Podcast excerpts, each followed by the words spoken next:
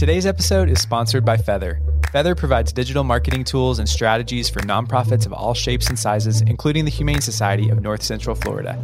Stick around for the break to hear how Feather powered their $300 digital ad campaign that raised nearly $6,000 in just one day.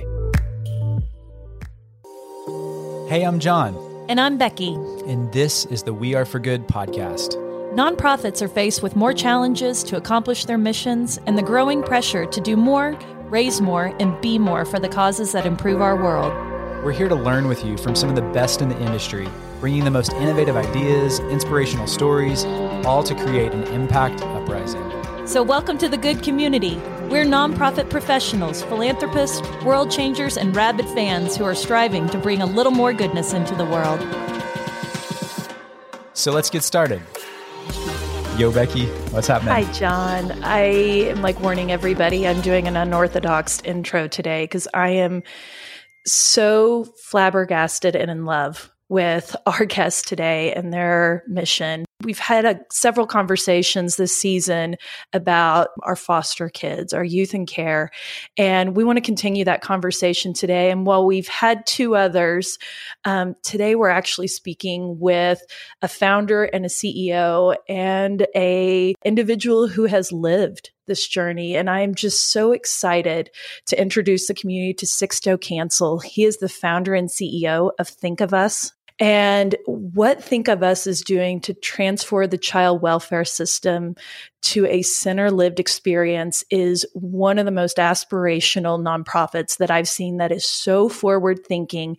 And the thing that I love the most about them, and I hope you see this threaded in our conversation, is they're not talking heads. They are going straight to the source, straight to the child, and they are listening.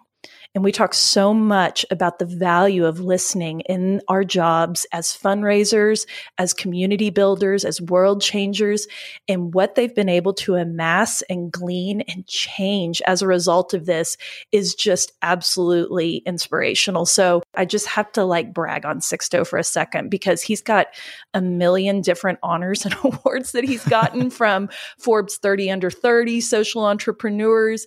He's a White House champion of change Millennial Maker by BET.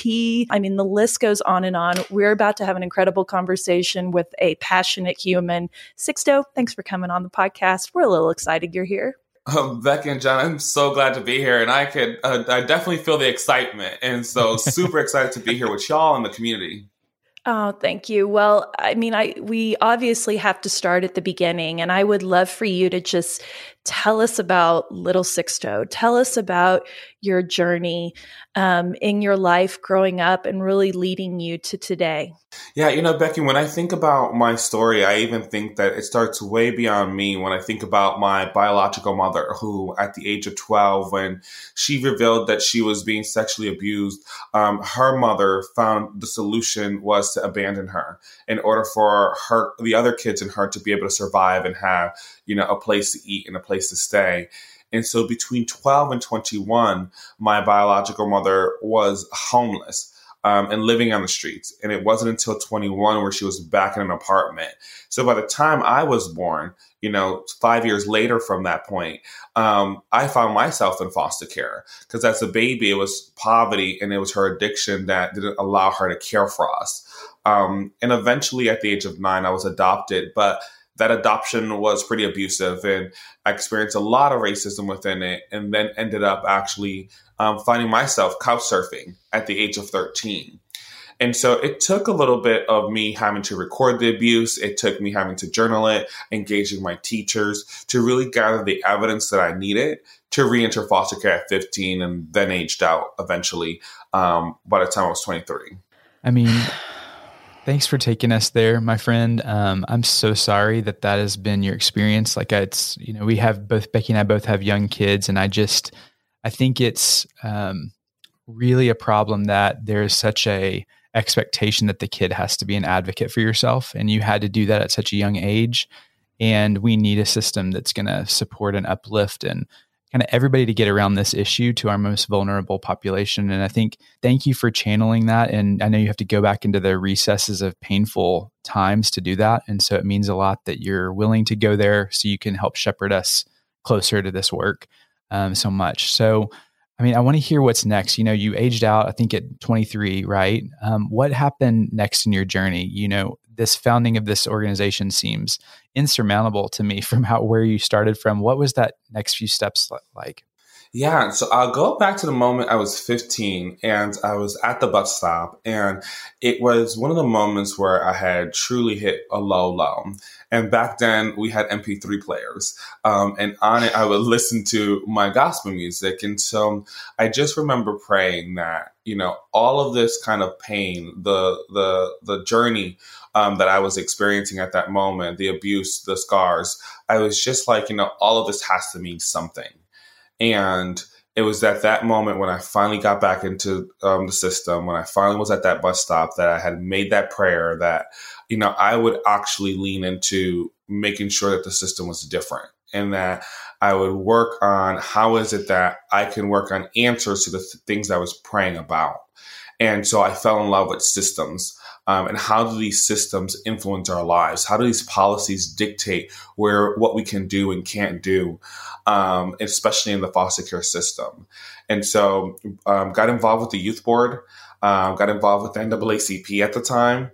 And it was at the youth board where I was able to learn what it means to engage at the state level with the state commissioner of the child welfare system and bring recommendations towards them and start new programs. And so by the time I was 18, um, I had got picked up by the Annie Casey Foundation and became a fellow with Jim Casey Youth Opportunity Initiative. And this was instrumental because it wasn't just about sharing a story, but it was about understanding how is the system financed? What is the goal of the system? How, how is the system structured? How do you make recommendations? and truly just um, fell in love with how we were able to start thinking through how programs got implemented in 17 different states around match savings. How is it that you enable opportunities for young people to be able to build skills that made them self sufficient? And then I hit this point where I felt like I just wasn't doing enough um, when I was around 21. And it was because I went to the Clinton Global Initiative University, where a thousand students come from all over the world, um, and you had to solve a problem in one year. And what was so crazy to me is at that point, I thought I was doing it. Like, you know, I have been in Capitol Hills, I have been in multiple states, I was on panels, we were keynoting a lot. And I get into this room and I ask people, oh, hey, what's your commitment to action? Which is the purpose of being there. What's your action for the year? And people were describing projects that they had had that had such strong results. There was this one young man who literally invented a plastic polymer so that he could invent some type of wheelbarrow that would carry water um, so that his, his younger sister could go to the river in the morning, wheel to the river, bring it back, and be on time for school. And oh, that way, that he could increase the uh, literacy rate of his community, the woman in his community, but also his sister, because there was a cultural norm that women had to take care of the household first. And it just taught me what it meant to have results. And I saw results over and over and over. And that's why I launched Think of Us, because I knew that this wasn't just about pointing to the problem, but it's about figuring out how do we actually create solutions and redesign some of the pieces of child welfare? How do you re architect it? I mean, I'm just trying to wrap my mind around the fact that you're 15 and you have this awakening and I I cannot imagine having the level of wisdom and wherewithal at that age to say, I have a choice here. I can lean into this and make it better, or I can just continue to grind on. And what I think is just so powerful about what you're saying is is the action piece. The two things that are lifting for me is the lived experience and the action part of that.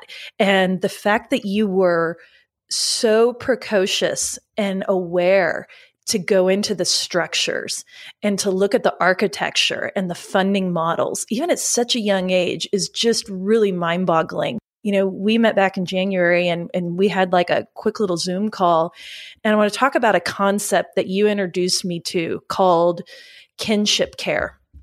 And I want you to talk a little bit about um, this New York Times op ed that you wrote, that, by the way, I've sent to at least seven people after I read it. It's very powerful. Um, and the title of this op ed says, I will never forget that I could have lived with people who loved me. So that just hit me in the gut, Sixto. And I want you to talk a little bit just about kinship care and how to get access, you know, and the ability to create a legal family. Please talk about your lived experience and what Think of Us is doing in that vein, and then we'll dive into your organization. Absolutely. So, um, you know, just about two, three years ago, I was in New York City um, visiting, and I get a phone call from my sister who lives there. And she says, Hey, there's a family reunion today. Would you like to go? And the answer is absolutely. And it was one of those moments that felt so surreal because it was so random. And, um, you know, my family is from Puerto Rico. And so there was a lot of people who had came and who were there from Puerto Rico also. And then a other part of my family lives in Spanish Harlem in New York City. And so we ended up in Spanish Harlem, walking through the park. And as Puerto Ricans, we come in all shapes and sizes. You know, I'm an Afro Latino, so I'm very dark skinned, while um, some of my family members are very light skinned. Um, and as we're walking through, it's kind of difficult to kind of pick which who was your family because we come in so many shades. And I finally get. I love to, that. we finally get to uh, you know the part the, the, the part of the park where my family is having uh, this barbecue and it was very surreal because a lot of people didn't know I was coming. And so, but immediately because I looked just like my father who ended up passing away, um, in, in, in, in, the 2000s. Um, and we had the same birth, he passed away on my birthday. Um, and so there was this moment I walk in and immediately you can tell that my father's brothers and sisters were in shock. And some of them had no idea it was coming. So it was a very, um, you know, intense emotional moment.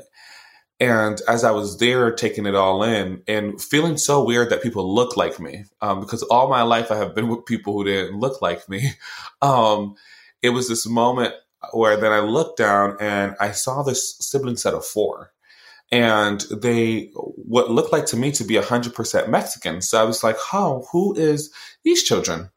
And I would hear from the family members, are little cousins, there are our cousins, there are our cousins.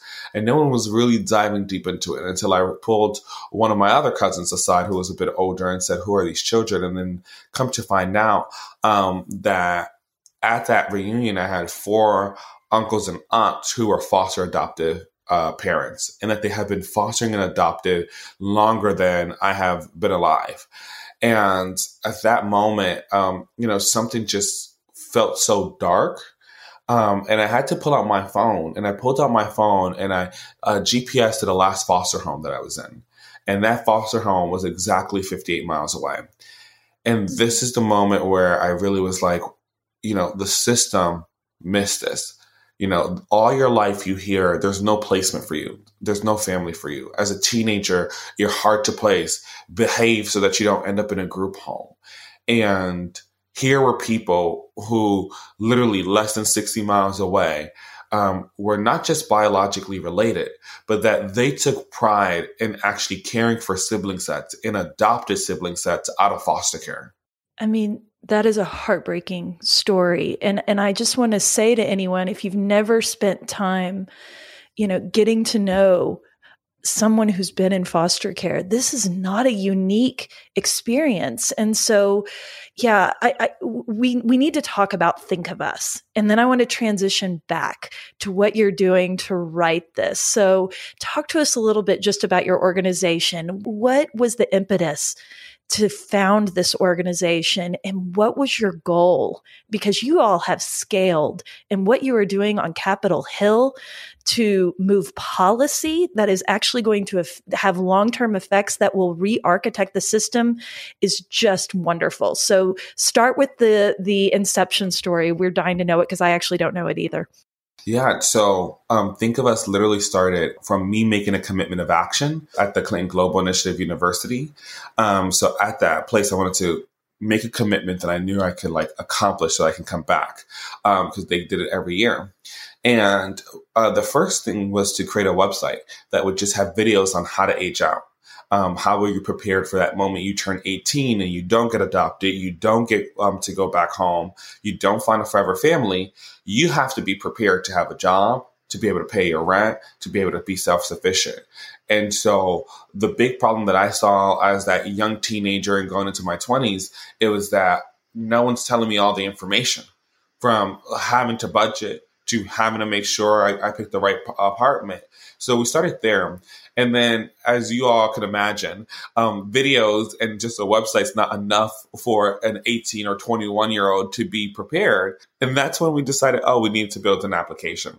Let's build a web and mobile app that coaches young people to be able to build their own personal advisory board where they can interact with adults that are paid or unpaid in their life and actually say, here's my goal of getting getting into school, starting at this community college, starting at this four year college, and we went on that journey of building that application. But as we built that application, we learned that there was so much more that needed to be changed about the system and that the fundamental design of the system was off. And that's when we started to lean into what does systems change look like? What is needed?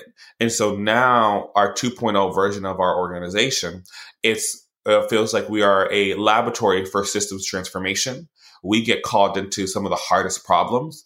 And then we run at those hardest problems using technology, using data, but most importantly, centering actual people who've been through the experience and understanding what frontline staff are thinking, understanding what the system is thinking, and together taking that 360 degree perspective and being able to say, okay, now let's go take action with Congress. Let's go take action with the White House. Let's go take action with the federal agency. So we're acting as this feedback loop to those who are making decisions about the design of the child welfare system and saying, here's the data that you need before you make that decision.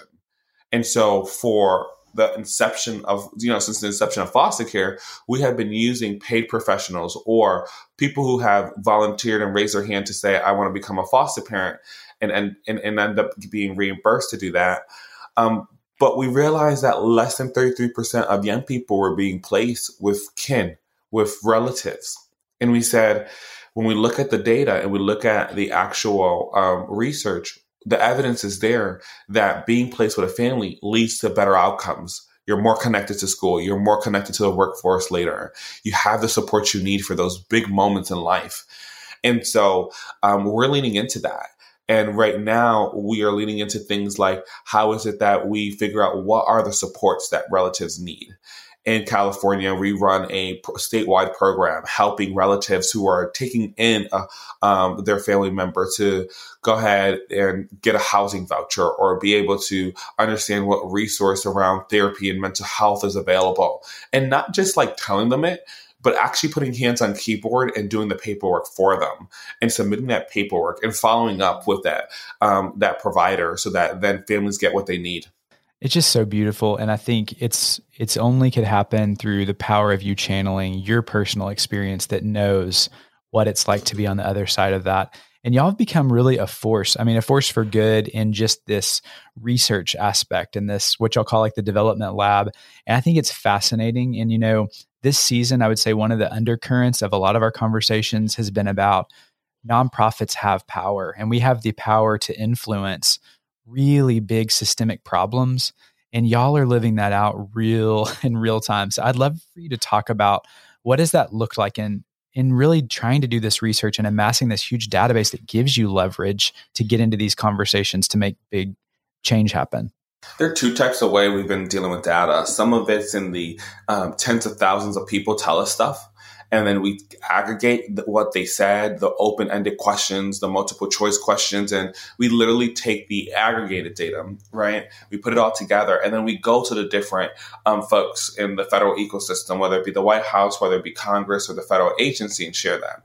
But then we're also doing participatory research where we actually have people with lived experience um, in foster care teaming up with um, researchers. And from beginning to end, from the very beginning of scoping the questions, we're leaning in and being able to go ahead and then throughout the actual executing of the research, working hand in hand with people who've had these experiences to get information. And so last year, we um, went on a journey to understand what are the experiences of young people in group homes. And did young people believe that group homes should be eliminated? Because we see such um, we see a body of research pointing to that it's not the best place for young people to thrive in um, when there's no medical condition when it's being used as placement and replacement of family and so forth and so we went on that journey and ended up um, producing a report called away from home and in this report, we have 11 chapters of what are some of the experiences that young people were going through. Themes like um, young people feeling like they were being punished, that it was carceral, um, that they experienced many types of abuses that range from physical restraints to all the way to sexual um, abuse. The um, young people witnessing other very traumatic um, incidents, such as suicide um, of their peers and so forth. And so we took this research and we then shared it with states. And as a result, you know, sharing it in partnership with the Annie E. Casey Foundation and the Casey Family Programs, um, we actually had 22 states raise their hand and say, enough is enough, and that we have to either eliminate or dramatically reduce the use of group homes and residential facilities. And right now, um, in partnership with our two foundations, um, we are literally on the ground in six different jurisdictions, working with those jurisdictions to get to zero. Um, trying to really explore how is it that instead of a young person literally being placed in a facility that can cost literally around a thousand dollars a day, a thousand dollars a day, how might we place that young person with a family member or a foster parent who the system ends up training and supporting and putting paid professionals that are coming to that house? And maybe that those paid professionals are coming every day but that family is still as possible and that those are the better outcomes for young people Hey, friends. This episode is presented by Virtuous, and they just happen to be one of our favorite companies. Let me tell you why. You know, we believe everyone matters, and we've witnessed the greatest philanthropic movements happen when you see and activate donors at every level. And here's the thing Virtuous created a fundraising platform to help you do just that. It's much more than a nonprofit CRM.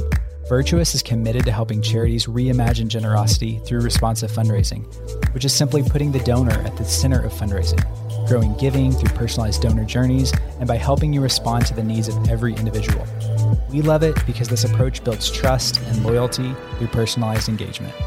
Sound like Virtuous may be a fit for your organization? Learn more today at virtuous.org or follow the link in our show notes. Hey, friends, are you ready to take your digital engagement to the next level but kind of feel stuck about where to start? Let us introduce you to Feather. Feather is an amazing tech startup focused on making nonprofit outreach more impactful by connecting you to your audience wherever they are online. From fundraising to program awareness, they've got you covered. And rather than tell you, we just wanted to show you. For years, the Humane Society of North Central Florida has participated in a local online giving day called The Amazing Give. It's a competitive landscape for donations. So in 2021, the Humane Society knew they needed to stand out in order to maximize donations. For $300 in ad spend, their retargeting ads brought 119 visitors to their Amazing Give donation page and generated nearly $6,000 in donations in just one day. With Feather, a small amount of ad spend can go a long way. Learn more about their solutions for nonprofits at feather.co. That's feather without the last E dot co. Now let's get back to this amazing conversation. I just love your story of innovation and you don't you don't see things with walls at all.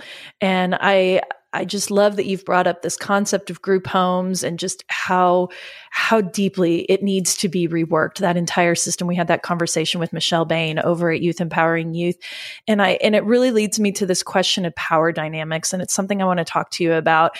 How do you start to shift the power dynamics as you reimagine the child welfare system? I mean, I can imagine it is just fraught with where it feels like the child has so little power. And think of us as really doing an incredible job of bridging the divide between policy and practice and people. So, can you share a little bit more about the impact of shifting power dynamics in this system and what you all are doing to try to elevate the voice of that child and make sure that they are empowered and vibrant? When I think about shifting power, one of the things that becomes clear to me is that those who have the power to make decisions, whether they're a commissioner, a social worker, a judge, a lawyer, these are all individuals that affect the life of a young person in foster care that they want to do a good job, that they want to do the right thing.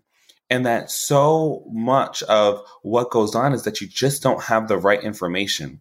And the right information might mean that at the case level, for example, like in my story, is that the paperwork that you got says that I have no viable resource for transfer, a transfership of guardianship or to family. And so then a judge and a worker makes, you know, actions and decisions based on thinking that there's nothing to explore there.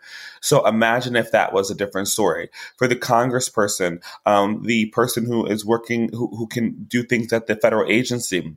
Sometimes they're just so disconnected and so far away from um, young people's experiences and those of, of folks who are on the ground that they just need a little bit of support to actually understand what are those experiences, what's the experiences of not just the young people and the families, but also of the system trying to help and where is it fundamentally broken.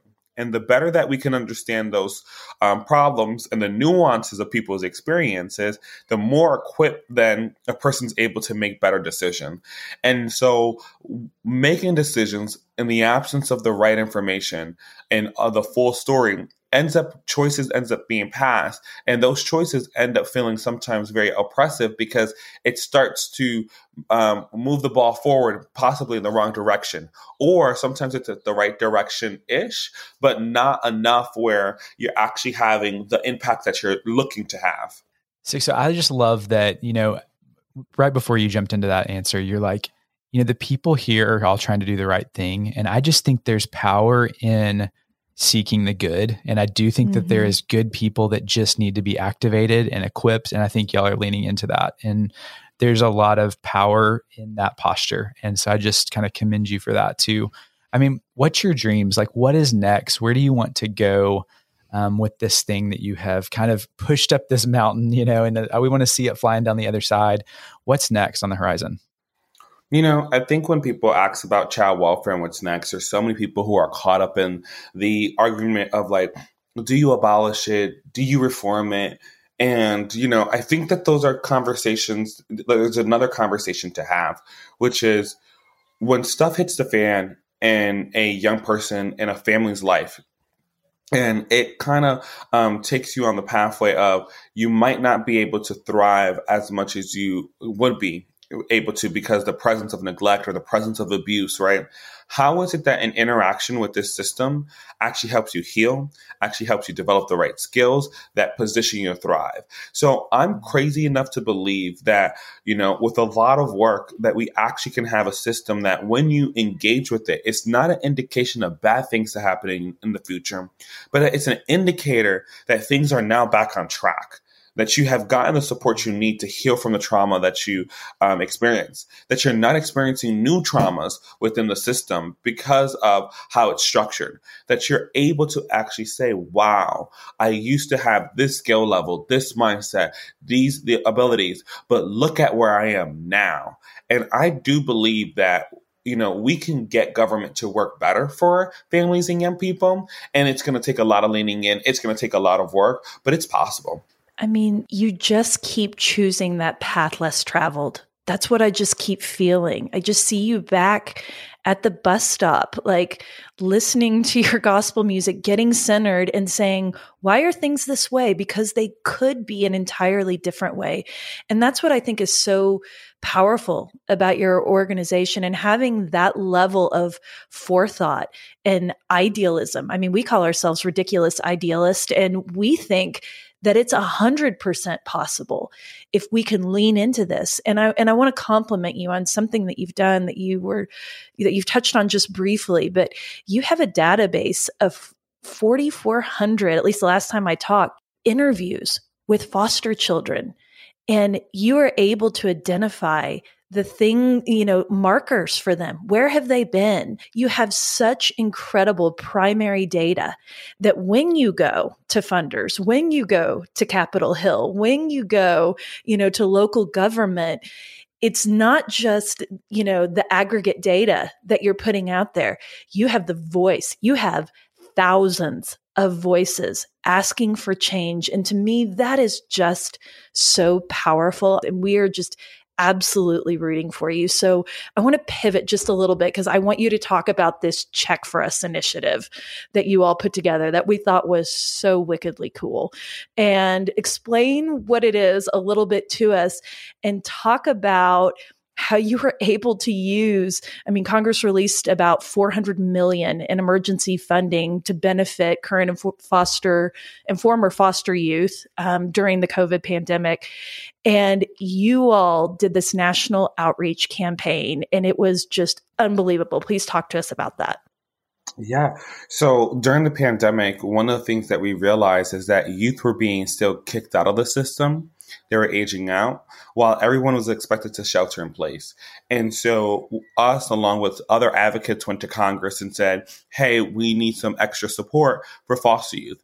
And Congress respectfully said, well, there's a lot of people who need support right now. And we just issued stimulus checks. So, what is so different about foster youth that you need a separate intervention?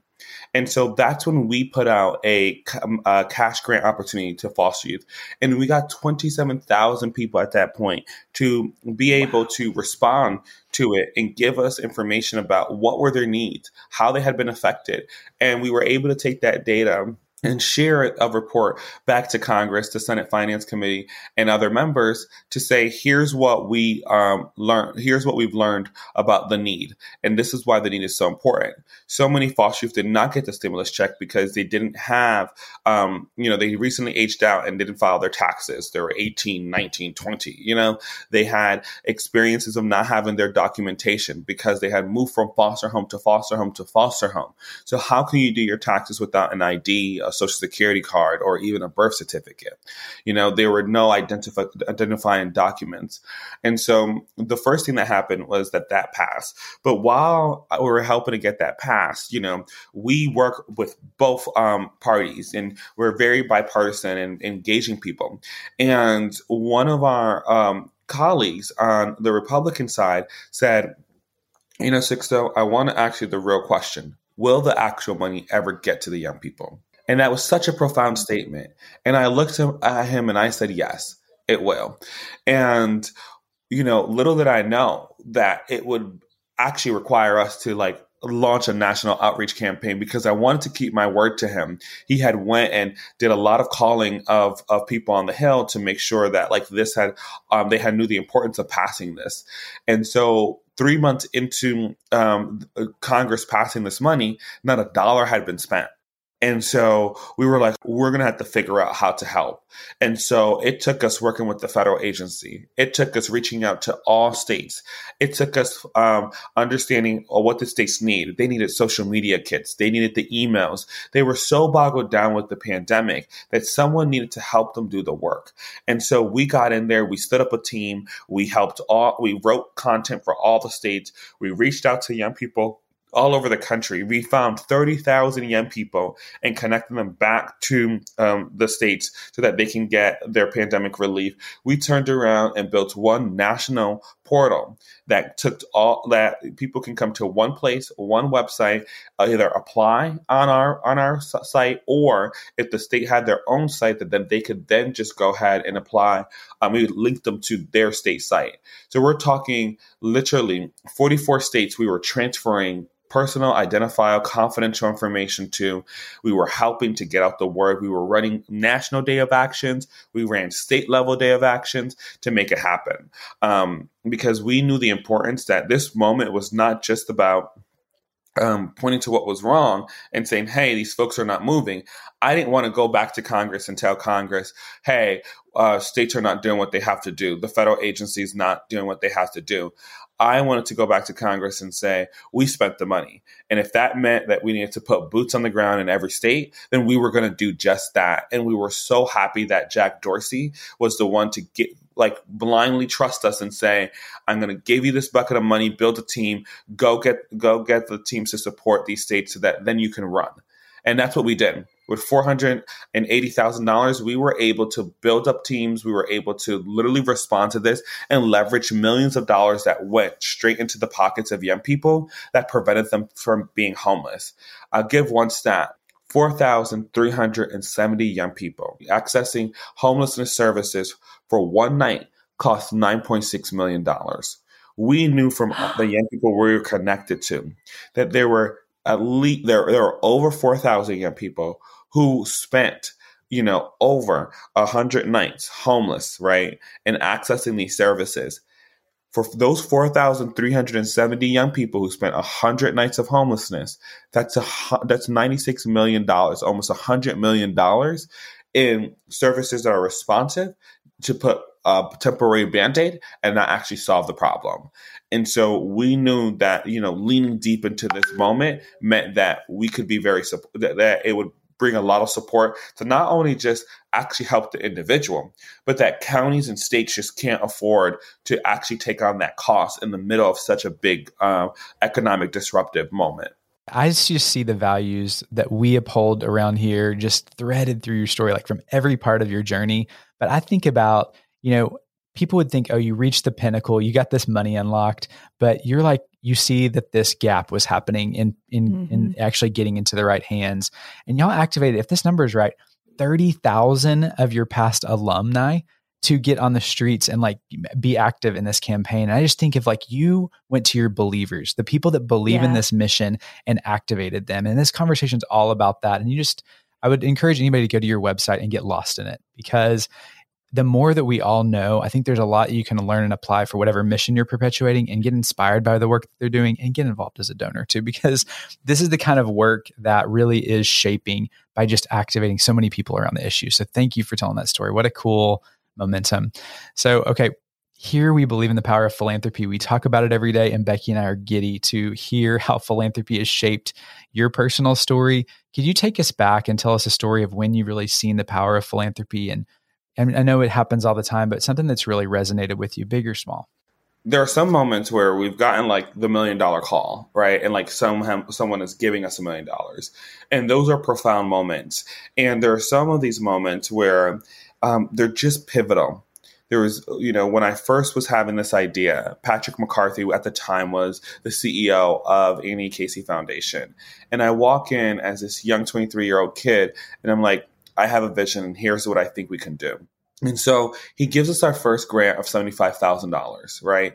And this was the moment where I walked in and I was like, okay, now what do I do? And the first thing I knew to do was to make it real for others.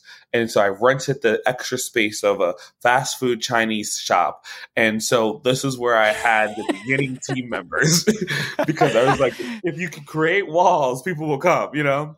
Um, the second moment I think about is, you know, uh, the Pritzker foster care initiative. Um, you know, I was in a like, got to meet them and I had this vision that we would go ahead and bring this issue of technology and being empowered and having data and ha- being having people with you know who experience it at the center and actually not just do a regular briefing at the White House, but that we should have a hackathon that we should stay up all night at the White House and literally come up with solutions on the spot.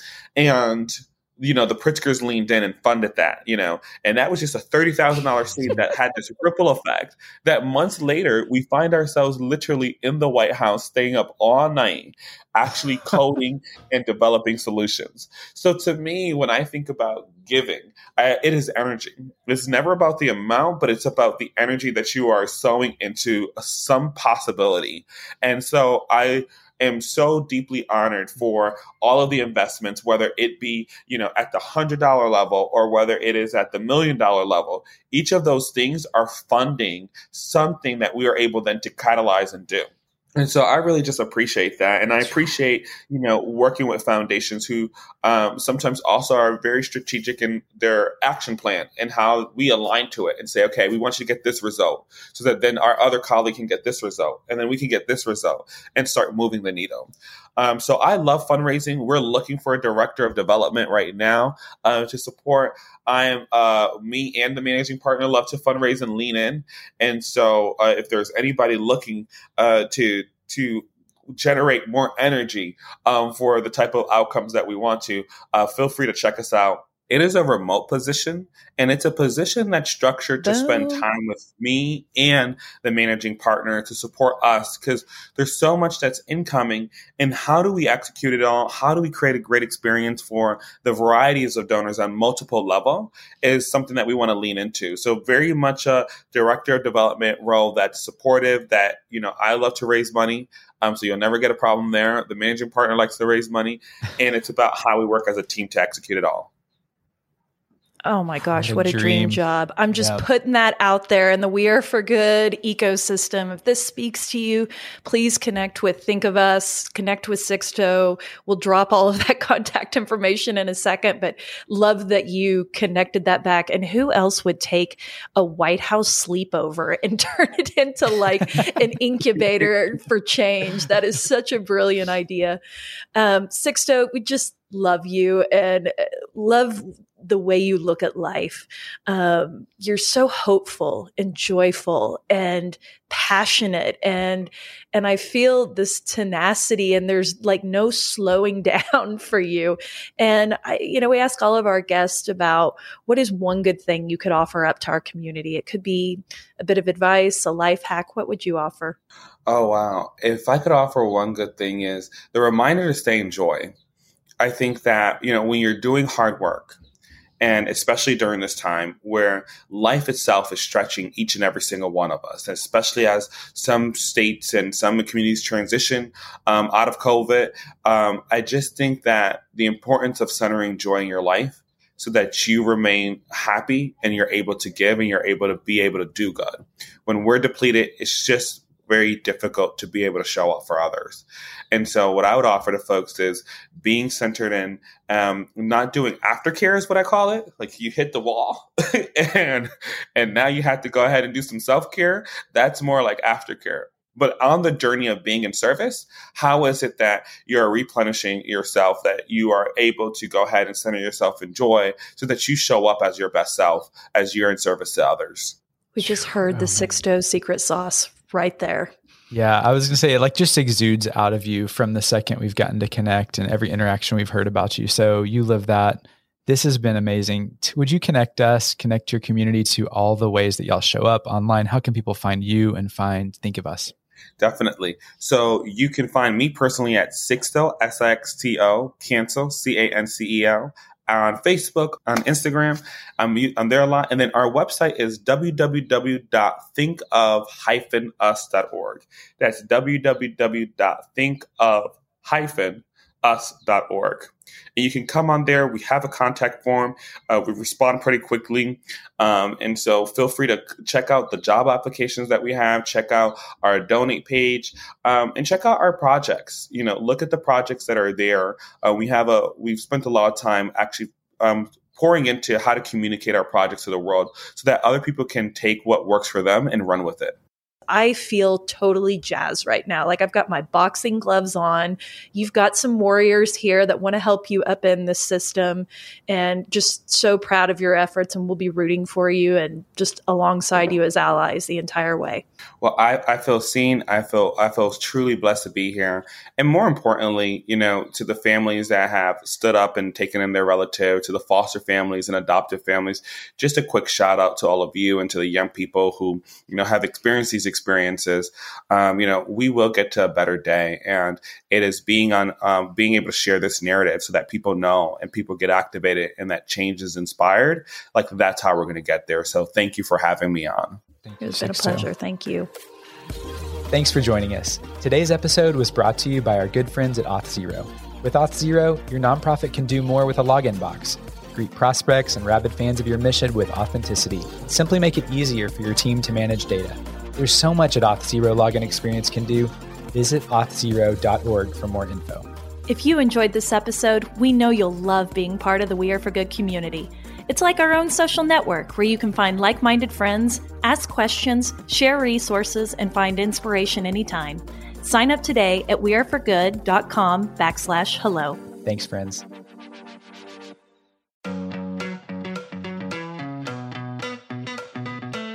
Rabid fans have always powered the We Are for Good podcast, but now Rabid fans can get even more goodness and access by joining Good Friends. It's our listener support community for the We Are for Good podcast. Good Friends comes with perks, exclusive episodes with John and I, including The Good Brief, our new monthly cliff notes of the greatest takeaways and lessons learned from that month, and exclusive AMA episodes where we answer your burning questions and tap our community of experts. Join now or learn more at weareforgood.com backslash friends. We can't wait to see you inside. That's weareforgood.com slash friends.